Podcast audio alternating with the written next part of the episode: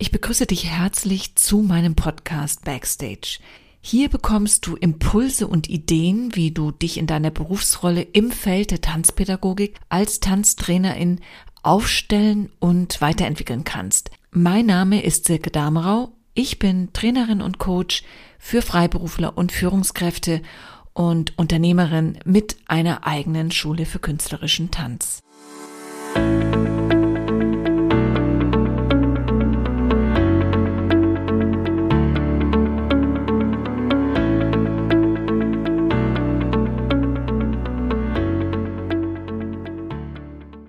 Wenn wir im Tanzsaal arbeiten, dann geht es nicht, zumindest nicht meiner Meinung nach, nur um das Vermitteln von Tanzschritten, sondern es geht auch immer um die Interaktion mit Menschen und in der Regel mit äh, Menschen, die sich ja noch in ihrer Entwicklung befinden. Und von daher ist für mich das Konzept der Selbstwirksamkeit eines der Konzepte, die wirklich niemals aufhören, aktuell zu sein. Und gerade in der neueren Forschung und aus neurophysiologischer Sicht sind besonders die Jahre der Kindheit absolut prägend. Und die Sicht auf die Jahre der Kindheit, die hat sich in den letzten Jahrzehnten gerade eben wegen den neueren Forschungen ähm, auch grundsätzlich geändert der größte Gedankenshift geht letztendlich dahin, dass man davon überzeugt ist, dass Kompetenzen nicht vermittelt werden können, sondern dass sich das Kind seine Kompetenzen aktiv aneignen muss.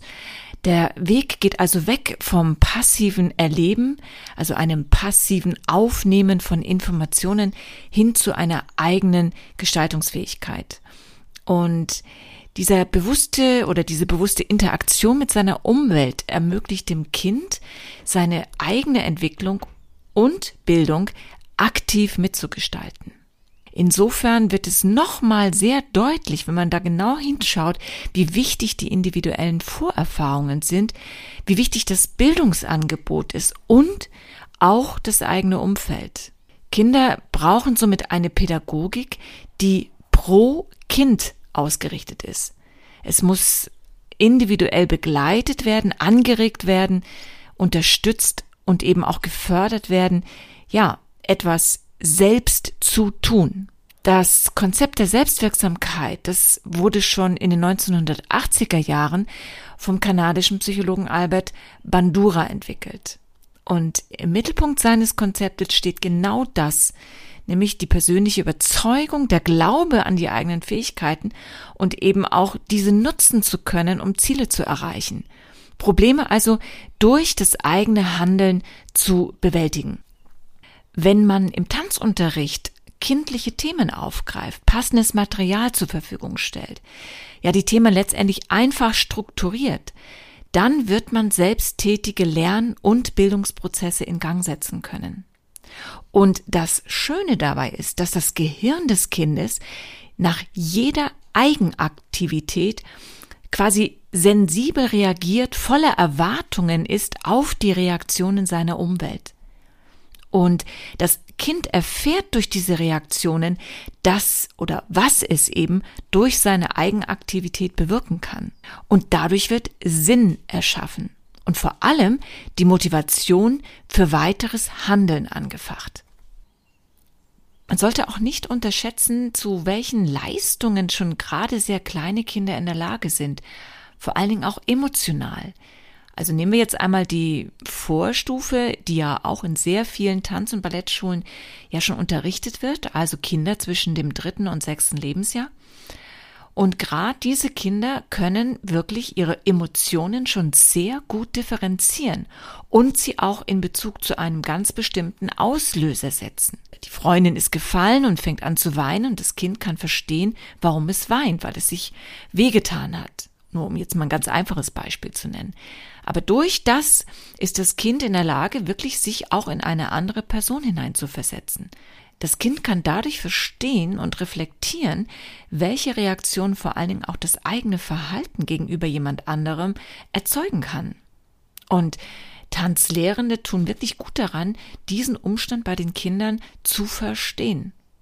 Es kann auch schon in diesen jungen Jahren, also mit Kindern in diesem jungen Alter, ein guter Dialog stattfinden. Gemeinsames Nachdenken, sich gemeinsam über etwas auszutauschen, das schafft bei dem Kind den allerhöchsten Erfahrungswert, und zwar in kognitiver, sprachlicher und in emotionaler Hinsicht. Also, was heißt es? Miteinander reden. Je älter das Kind wird, desto mehr braucht es Kompetenzen, um in einer Umgebung besser klarzukommen. Also zum Beispiel der Übertritt vom Kindergarten in die Schule. Das Kind braucht Kompetenzen wie Selbstständigkeit, Gruppenfähigkeit, Durchsetzungsfähigkeit, Ausdrucksfähigkeit. Ja, und beim Tanzen, im Tanzunterricht, kann man das gezielt fördern. Jetzt möchte ich dir auch noch mal ein paar Beispiele nennen, wie ich das in meinem Unterricht mache. Nehmen wir mal einmal die Vorstufe, also die Altersgruppe drei bis sechs Jahre. Dort ist es so, dass ich natürlich beim Warm-up unterschiedliche ja, Möglichkeiten habe, die Kinder aufzuwärmen. Eine wäre aber zum Beispiel eine Art Zirkeltraining zu machen. Ich habe Matten, ich habe Yoga-Blöcke, ich habe Seile, ich habe ja Hütchen, die ich aufstellen kann und ich habe Reifen. Und die Aufgabe ist nun, dass sich die Kinder immer zu zweit zusammentun. Wenn es mal nicht aufgeht, kann man ja auch mal Dreiergruppen bilden. Und jede Gruppe bekommt dann ein Gerät sozusagen zugeordnet und muss sich erstmal auseinandersetzen mit diesem Gerät, wie man es benutzen könnte, so dass man aktiv in Bewegung kommt. Also ich erkläre im Vorfeld natürlich, was das Warm-up ist, was, das, was der Sinn des Aufwärmens ist, so dass die Kinder natürlich die Aufgabenstellung verstehen. Das geht aber relativ einfach. Und dann überlegen sich die Kinder eine Aufgabe. Es wird dann immer von einer Längsseite zur nächsten quasi das Gerät aufgebaut und dann entsteht eben ein Zirkeltraining. Und dann erklärt jede einzelne Gruppe den anderen, was gemacht werden muss. Und dann geht es los. Jedes Kind fängt an und durchläuft dieses Zirkeltraining. Probier es einfach mal aus und du wirst feststellen, die Kinder haben einen Heidenspaß dabei, eben sich selbst zu verwirklichen, mit ihren Ideen, es den anderen zu präsentieren und ganz nebenbei entsteht ein unheimlich positives Gruppengefüge, also eine unheimlich gute Gruppenatmosphäre. Ja, und besser kann man natürlich dann auch nicht in den Unterricht starten. Ein weiteres sehr starkes Mittel, um die Selbsttätigkeit anzufachen, ist die Improvisation. Letztlich ist die Psyche ja immer in einem Körper eingebettet. Entscheidungen werden aus einem Bauchgefühl heraus getroffen. Und hier kann man also auch bei Kindern sehr, sehr gut arbeiten, denn genau oder gerade Kinder, ja, die entscheiden wirklich sehr aus dem Bauch heraus. Und Improvisationen kann man anregen durch kindliche Szenerien. Wie mache ich das? Ich lege zum Beispiel Bilder in die Mitte, Bilder von einem Zirkus, einem Zoobesuch oder vom Frühling, also wirklich von der ganzen Themenwelt der Kinder. Und die Kinder suchen sich dann gemeinsam ein Bild aus für diese Stunde.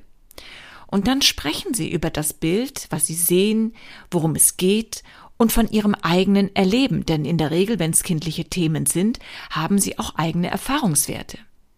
Und damit sind wiederum Gefühle verbunden.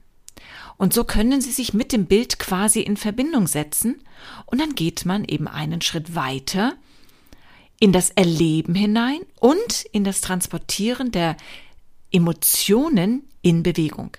Das heißt also, man versucht dann, das Bild zum Leben zu erwecken oder die Stimmung, die es erzeugt. Und die gesamte Thematik, diese gesamte Bewegungswelt stammt von den Kindern.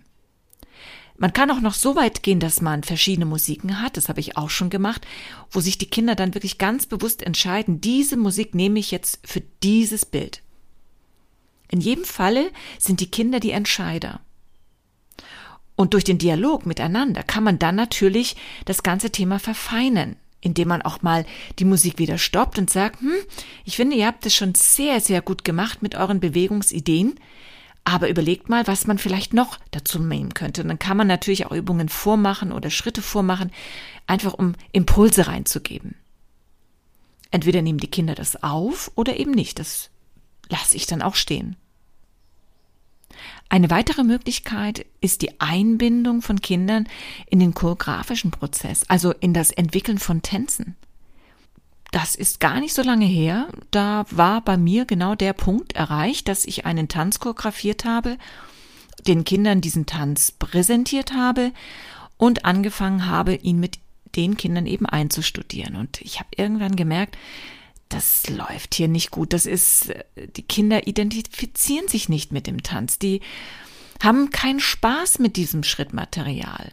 Es ist schwerfällig, das ist äh, lustlos. Also es hat überhaupt nicht das, was ich in dem Tanz gesehen habe mit diesem Schrittmaterial, was ich hatte, das erzeugt. Es war, ja, hat auch mir dann irgendwann keinen Spaß gemacht und dann habe ich überlegt, so, ich finde das Musikstück aber sehr schön. Ich möchte das auch wirklich einsetzen. Wie kann ich das Ganze jetzt in einen Neustart sozusagen bringen? Und dann habe ich tatsächlich die Stopptaste gedrückt und habe gesagt, wisst ihr was? Irgendwie passt mir das jetzt hier auch nicht. Wir merken ja alle, so richtig Spaß macht uns das nicht. Und jetzt machen wir das einfach mal so. Ihr überlegt euch euren eigenen Tanz. Die Kinder waren so im Schnitt neun Jahre alt. Ja, und dann haben sie mich erstmal angeguckt weil sie das natürlich jetzt erstmal gar nicht erwartet haben, beziehungsweise das auch vielleicht jetzt in dieser Form noch gar nicht so gewohnt waren. Und dann habe ich ihnen erklärt, dass ich einfach denke, dass wenn dieser Tanz ihnen Spaß machen soll, dass sie das tanzen, was sie wollen und nicht, was ich will. Und auf diesen Prozess haben sich die Kinder dann eingelassen. Und erst zögerlich, aber dann immer mehr kamen die Ideen. Und dann haben die Kinder gezeigt, was für Schrittmaterial sie gerne in dem Tanz haben möchten.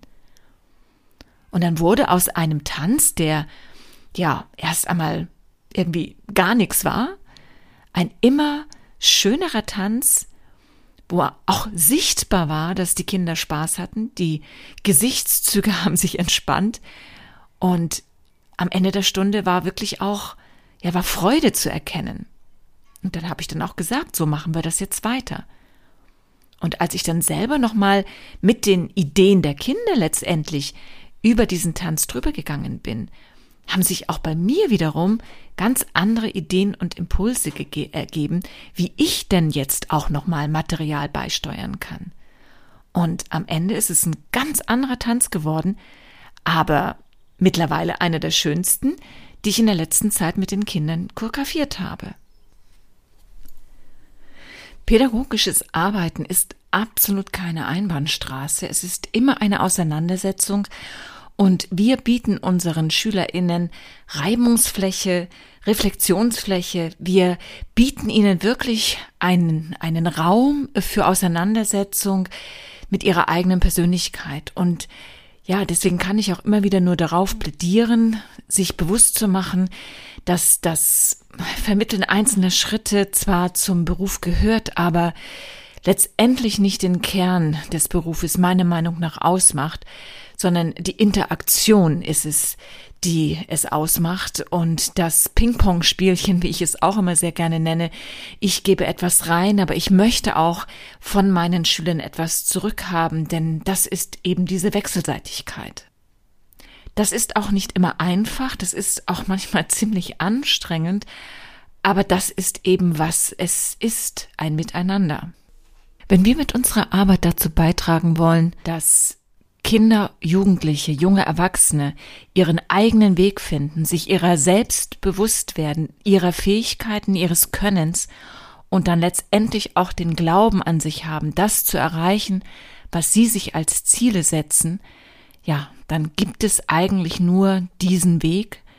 Und egal in welcher Pädagogik sich man dann befindet, ob es dann eben die Tanzpädagogik in diesem Falle ist, spielt dann keine Rolle. Diese Verantwortung hat man als Erwachsener dann immer, weil man einfach diesen Blick schon voraus ist. Ob du eine ähnliche Meinung vertrittst oder eine ganz andere, kann ich natürlich nicht beurteilen. Du kannst mir aber gerne deine Meinung schreiben, das würde mich sehr interessieren. Ja, und dann hoffe ich, dass wir uns zu einer weiteren Folge wiederhören. Und wie immer wünsche ich dir bis dahin eine schöne Zeit, mach es gut. Ciao, ciao, deine Silke.